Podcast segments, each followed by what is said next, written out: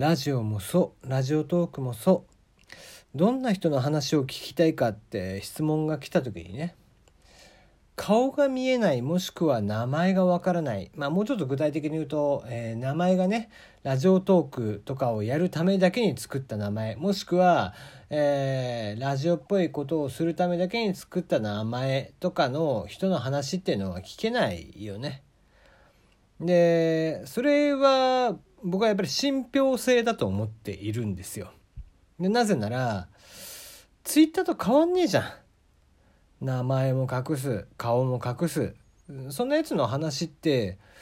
信じられるのかな？俺は少なからず信じられないんだよね。えー、基本的に僕のラジオっていうのは、まあ、いろんな人に対していろんなサービスに対していろんな毒を吐いている。うんまあ別に毒だけじゃないいいものは褒めているつもりなんだけどね素直に。えー、そんなね毒気の多い僕は配信をしているつもりなんですよ。オールナイトニッポンで言うとね、佐久間さんよりは僕は喋りがうまいと思ってるよ。まあ、佐久間さんの方が業界のコネはあるからいろんな人をね、えー、いろんなゲストさんを多分今後もすげえ呼ぶんだけど、えー、佐久間さんの声よりは聞きやすいし、佐久間さんよりは多分喋りが聞きやすいと思う。なあ、まあまあ、とはいえね、あの佐久間さんの知名度もあるんで、えー、僕も聞いてるんだけどさでそんな中ねやっぱりあの「オールナイトニッポン」において佐久間さんっていうのはやっぱり本名で名前出して顔も出してやってるんだよね。でも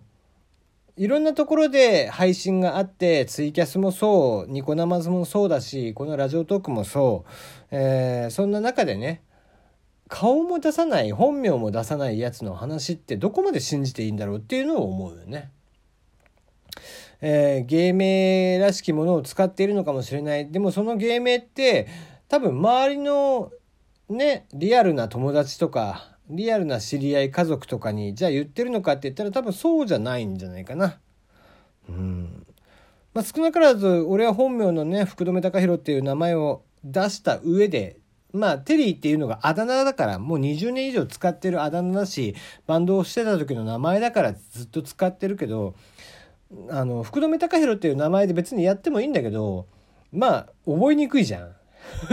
テリーの方が呼びやすいし。うん。